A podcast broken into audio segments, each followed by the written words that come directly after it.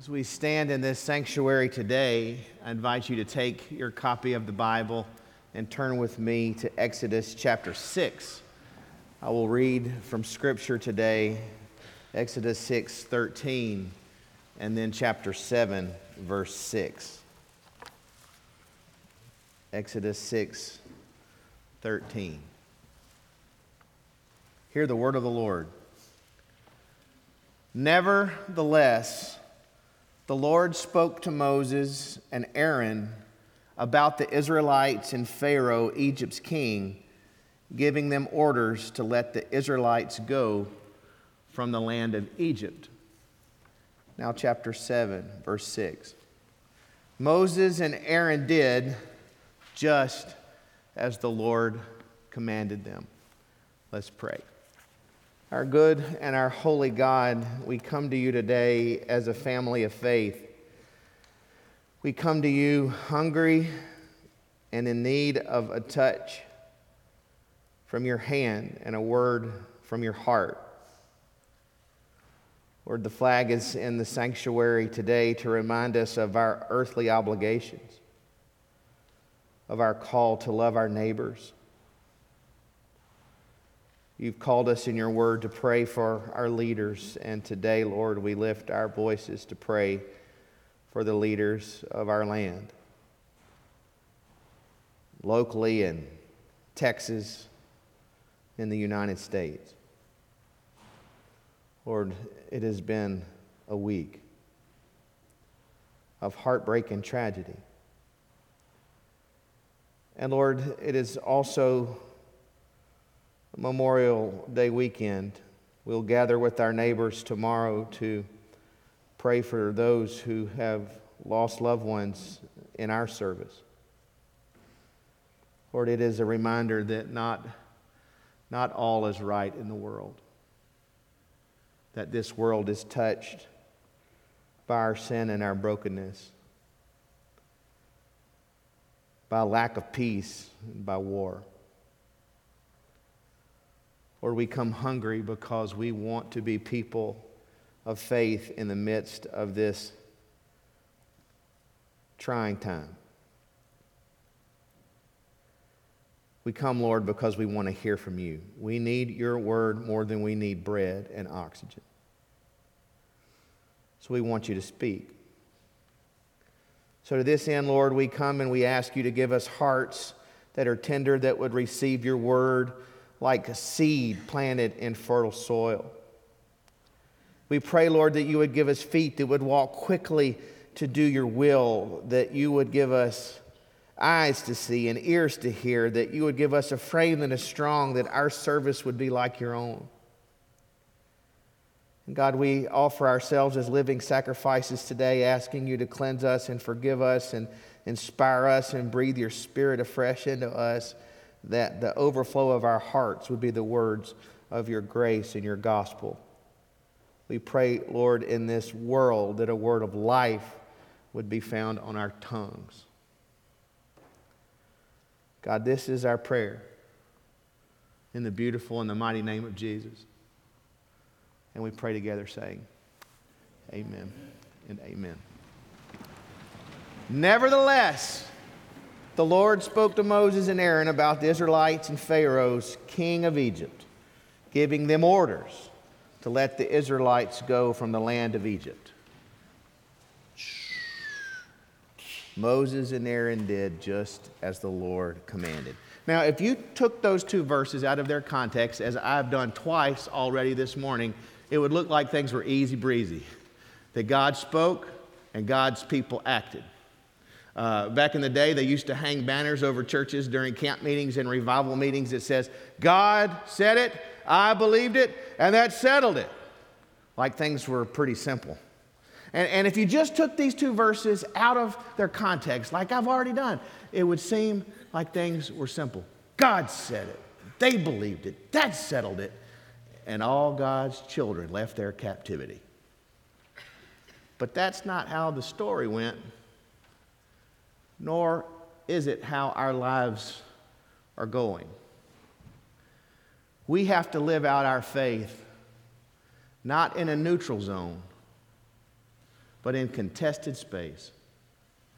And we have to believe the Word of God. We have to believe the name of Christ. We have to trust God in a situation, in a system of hardness and of pressure. It's not as easy as it looks when you pull the verses out of context. That's why I like the way that the CEB, which is what I read from today, how it rendered that verse, the first one we read, nevertheless the Lord spoke. You could do this and, or you could do this but I like how they captured the spirit of the thing. I like how they captured the attitude of it. Nevertheless, the Lord spoke. You see, the Word of God is a nevertheless kind of word. It's a word that breaks through the stuff. It breaks through all the counter narratives. It breaks through all the pressures, all of the sin and flesh and the activity of the adversary that blurs us to that which is really, really, really real. You see, the weights and the pressures of our sin and the sins of others will just bleach out reality. And we start to think that things like failure and resistance and disappointment and exhaustion and weakness, that is what is really real. And we'll say, look, I'm just a realist. I'm just a pragmatist. Let me tell you what things are and how it is. And the way things are and how it is a way of failure and resistance and disappointment and exhaustion and weakness. Nevertheless, the Lord spoke to Moses and Aaron. And that word broke through that wall, and the light came in. And they could see that what they had accepted as reality was not reality at all, but reality bleached of its realness, because we live in a world that is God's world. And that which is real is that which belongs to God.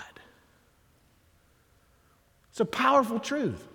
A nevertheless word in the middle of the world as it is. A nevertheless word that reminds us there's more than what we see and taste and touch and hear.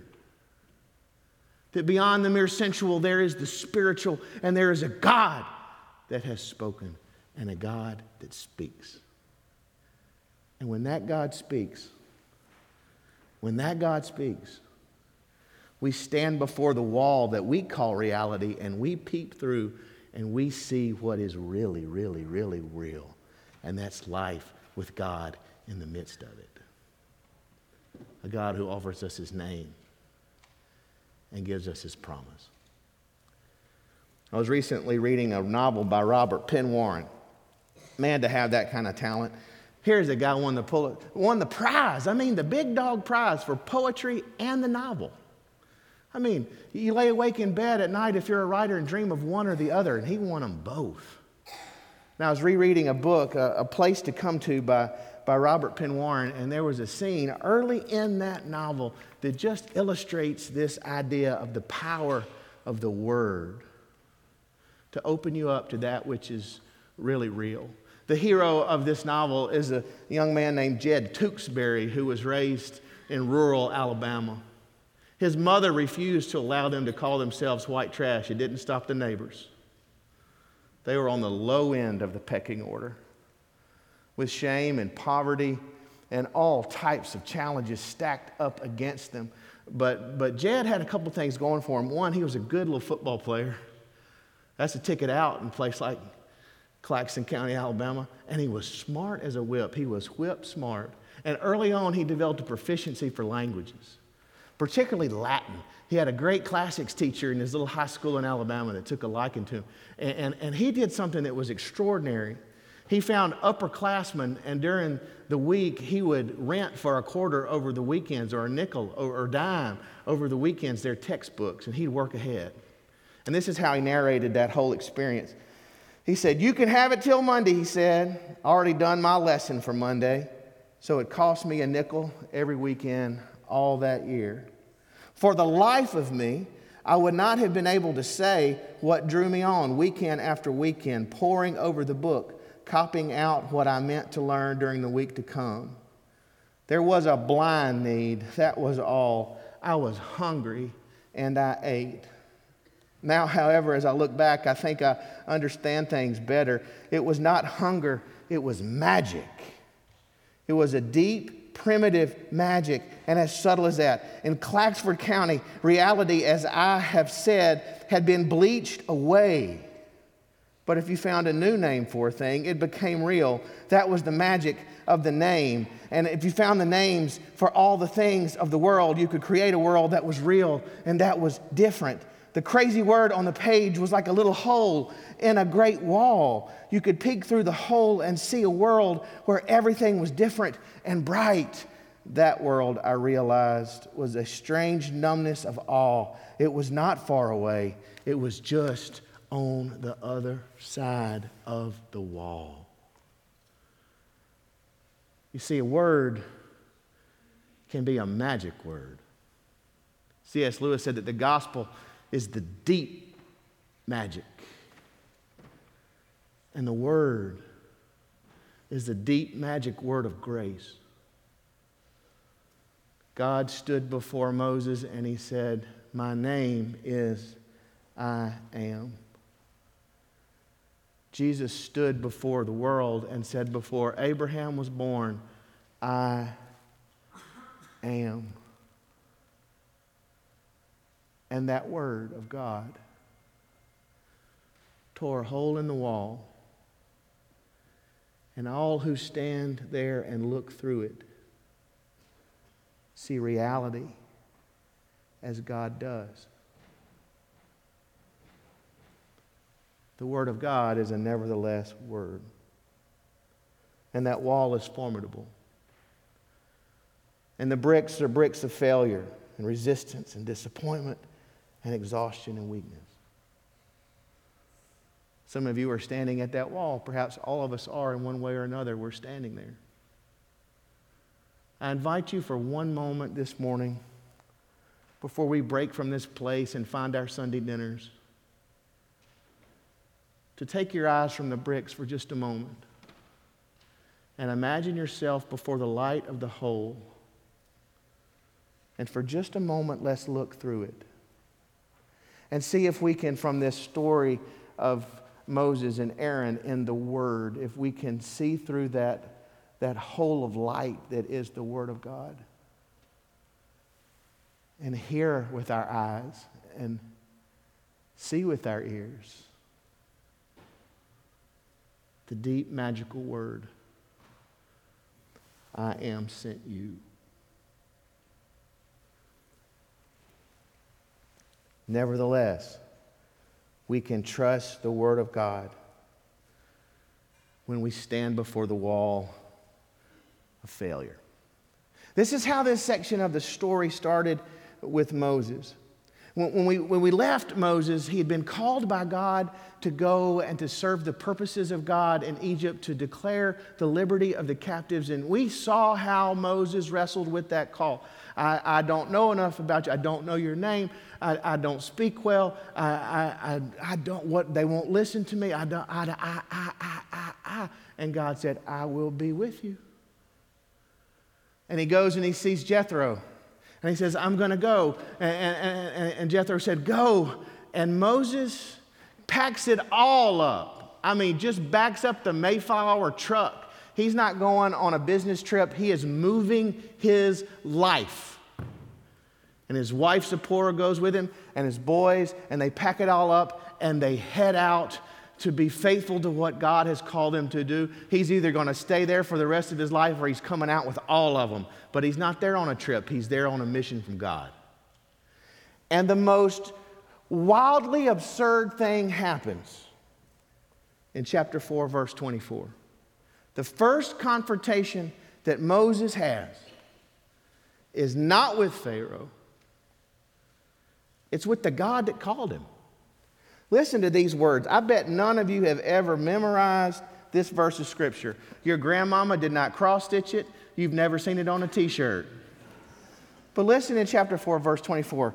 It says, "During their journey, as they camped overnight, the Lord met Moses and tried to kill him."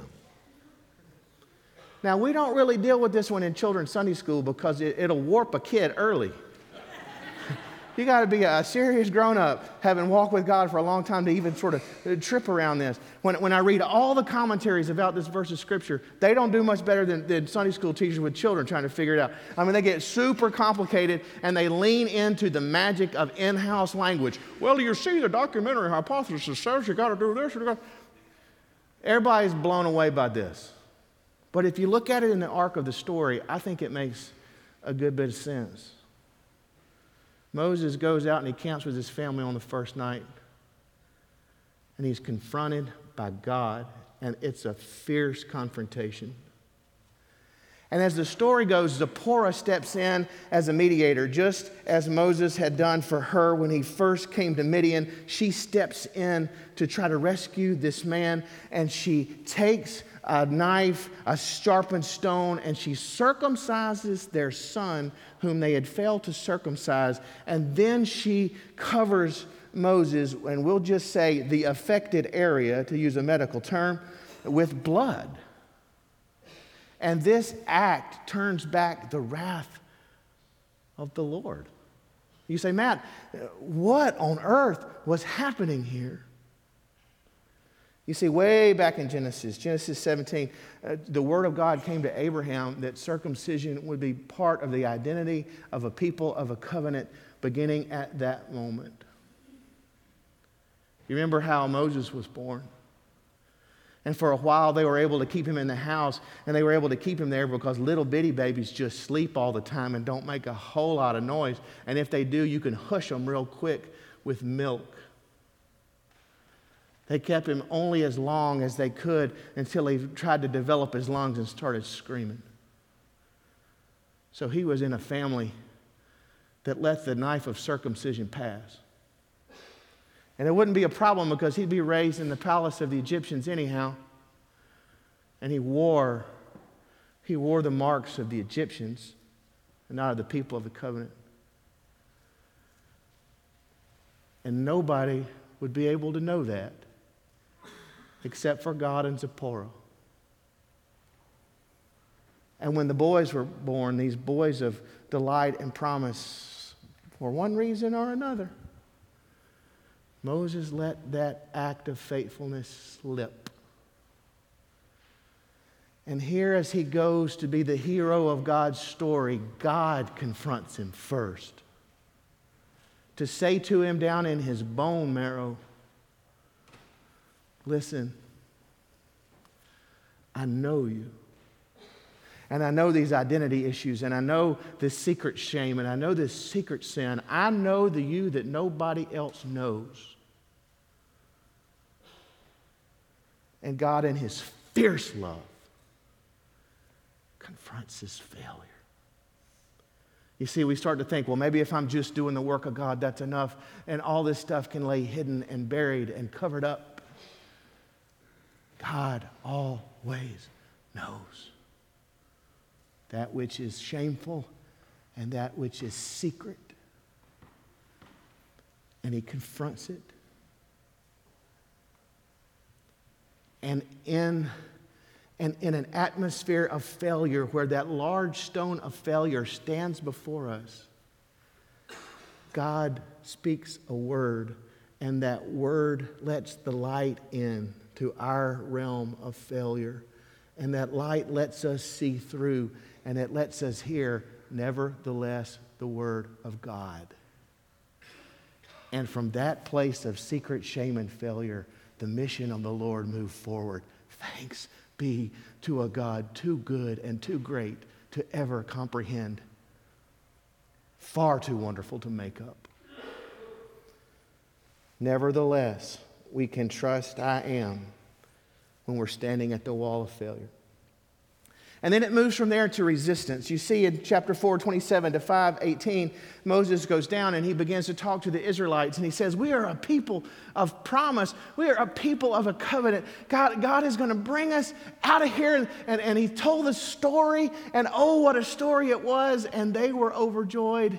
And they began to worship God. These slaves began to worship God. And so Moses goes from God's people into the court of the leaders of Egypt. And he says, listen, this is what God wants you to do. He wants you to let these people go and worship in the wilderness. He wants you to let them go for a while. Let them go out there and worship him out in the wilderness. And God had told Moses to speak to Israel, and he did, and they started to worship. And he went, and God told him, you need to go down and speak to the Pharaoh, and he did. And you know what Pharaoh said? He said, that sounds like a great idea. Let's do it. No, he didn't. It's not what he said. I mean, if the lions are always following you in pleasant places, if God is a vending machine and you put your quarter in, out comes your blessings, then that's how it would have gone. But when he goes to the leadership of Egypt, this is what they say. They say, they are weak and lazy, and that's why they cry, let's go and offer sacrifices to our God. They said they don't want to go out there because of God. They want to go out there because they're weak and they're lazy. You see, sometimes in life, you are confronted with a resistance, a stone of resistance that misunderstands your intentions, that misunderstands your heart, and that misunderstands your motives, what drives you.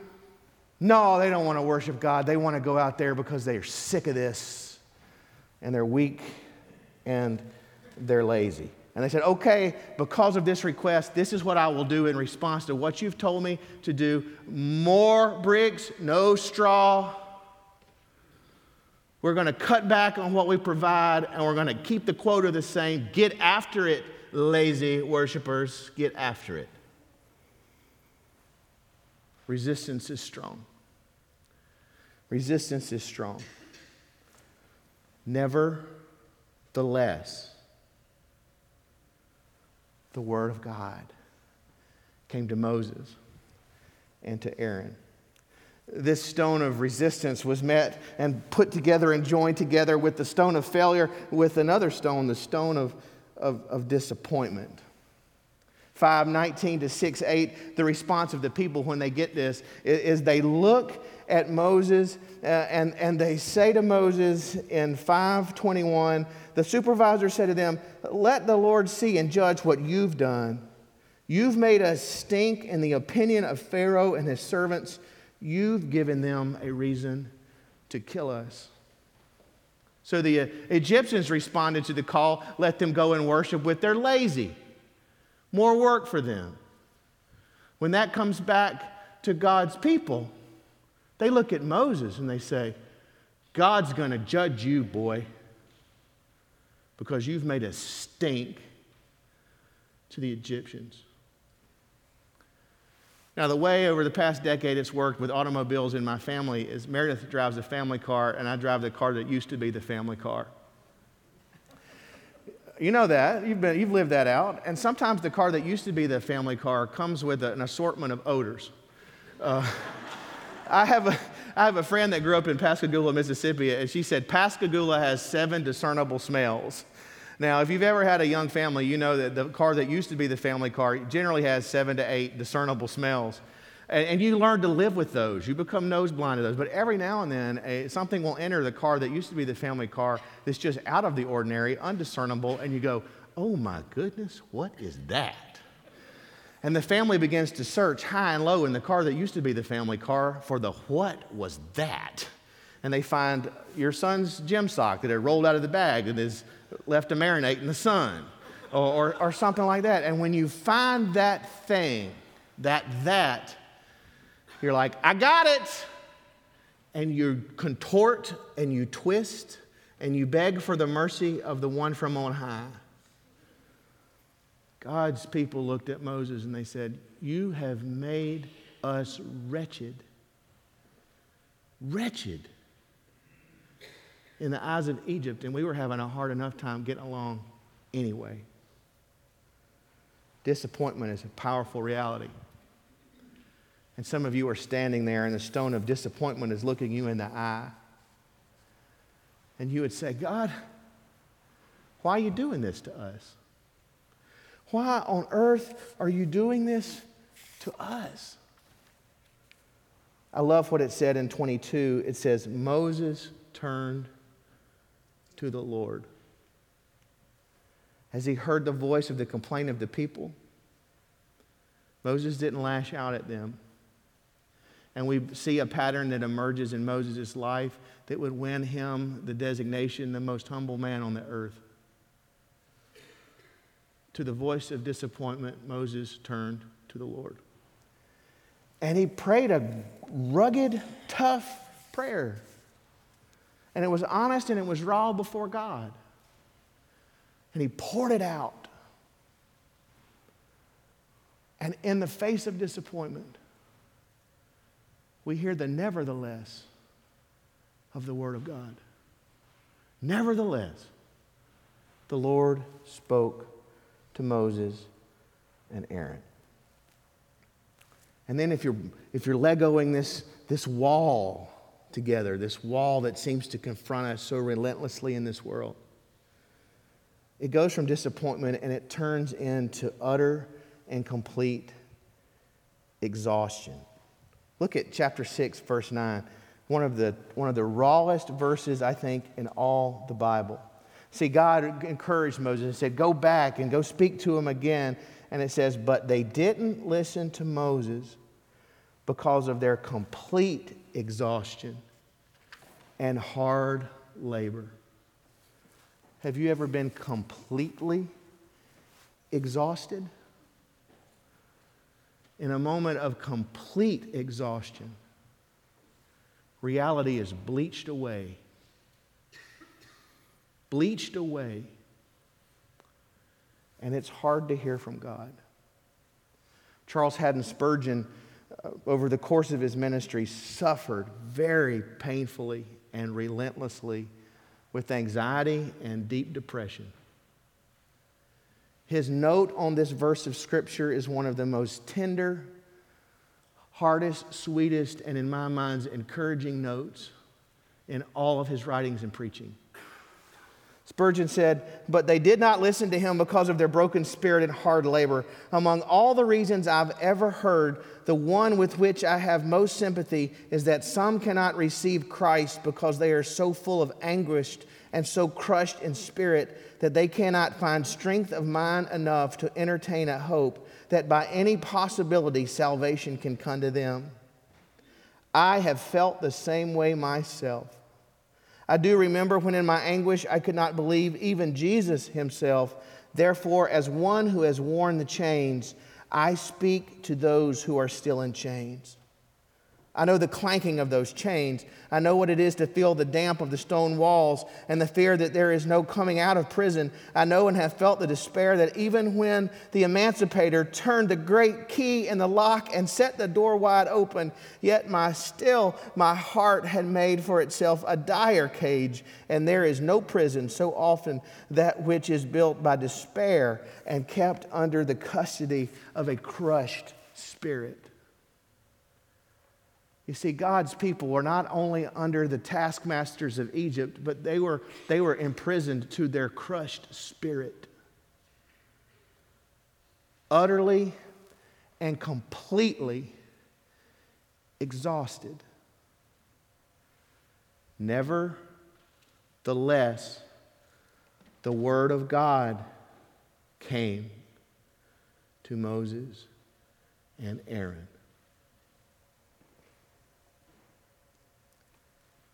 To this, Moses responds by holding before the Lord that heavy stone of weakness. And in 10 to 12, after God calls him yet again, it says, the Lord said to Moses, go and tell Pharaoh, Egypt's king, to let Israel go. But Moses said to the Lord, the Israelites haven't listened to me. How can I expect Pharaoh to listen to me? Especially since I'm not a very good speaker. Once again, he offers that up to God and he says, God, I can't do it. I can't do it. He stood before a wall of complete impotency and weakness and powerlessness. That's precisely when it said, nevertheless, the Lord. Say that with me. Nevertheless, the Lord. Robert Jensen said that there are two questions at the end of the Old Testament. One is explicit and one is implicit. The explicit question is from the story of Ezekiel. And the question is, as he stares into a valley of dry bones, and this is a question from the Lord, can these bones live?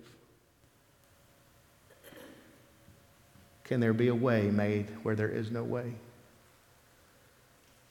He said that implicit question that comes from that is that will a true shoot yet somehow spring from the vine of Jesse and establish righteousness, eternal righteousness and peace on the earth? To this question and to the other, Jensen says, Christianity is faith that Mary's child is God's personal answer to both questions. Utter weakness. Nevertheless, the Lord. You see, we're in a season of life where we need to be super honest about reality and about God and about ourselves. The season of self-help is over. Read the paper. Scroll Twitter. Talk to your friends. Look in the mirror. We're in a moment where we're down in the dirt before God saying, I can't. We're on the horizon of nothingness, declaring our nothingness, if we know what's real and right and true. But here's the deal. That's not the whole true, and that's not the whole real, and that's not the whole right. It's a major part of the puzzle. And until we can declare our need, we'll never be in a position to receive his supply. But when we can boldly say before God, I can't do it.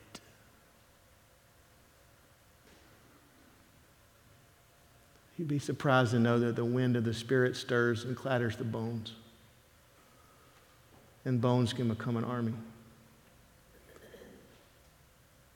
And garden tombs that held the bones of Jesus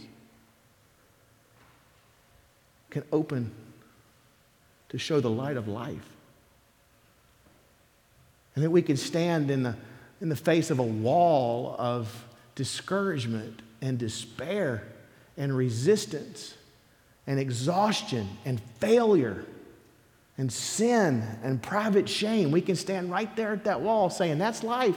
And then we can see the whole that is the Word of God that says, before Abraham was born, I am, and I am sending you. And these bones can yet live again.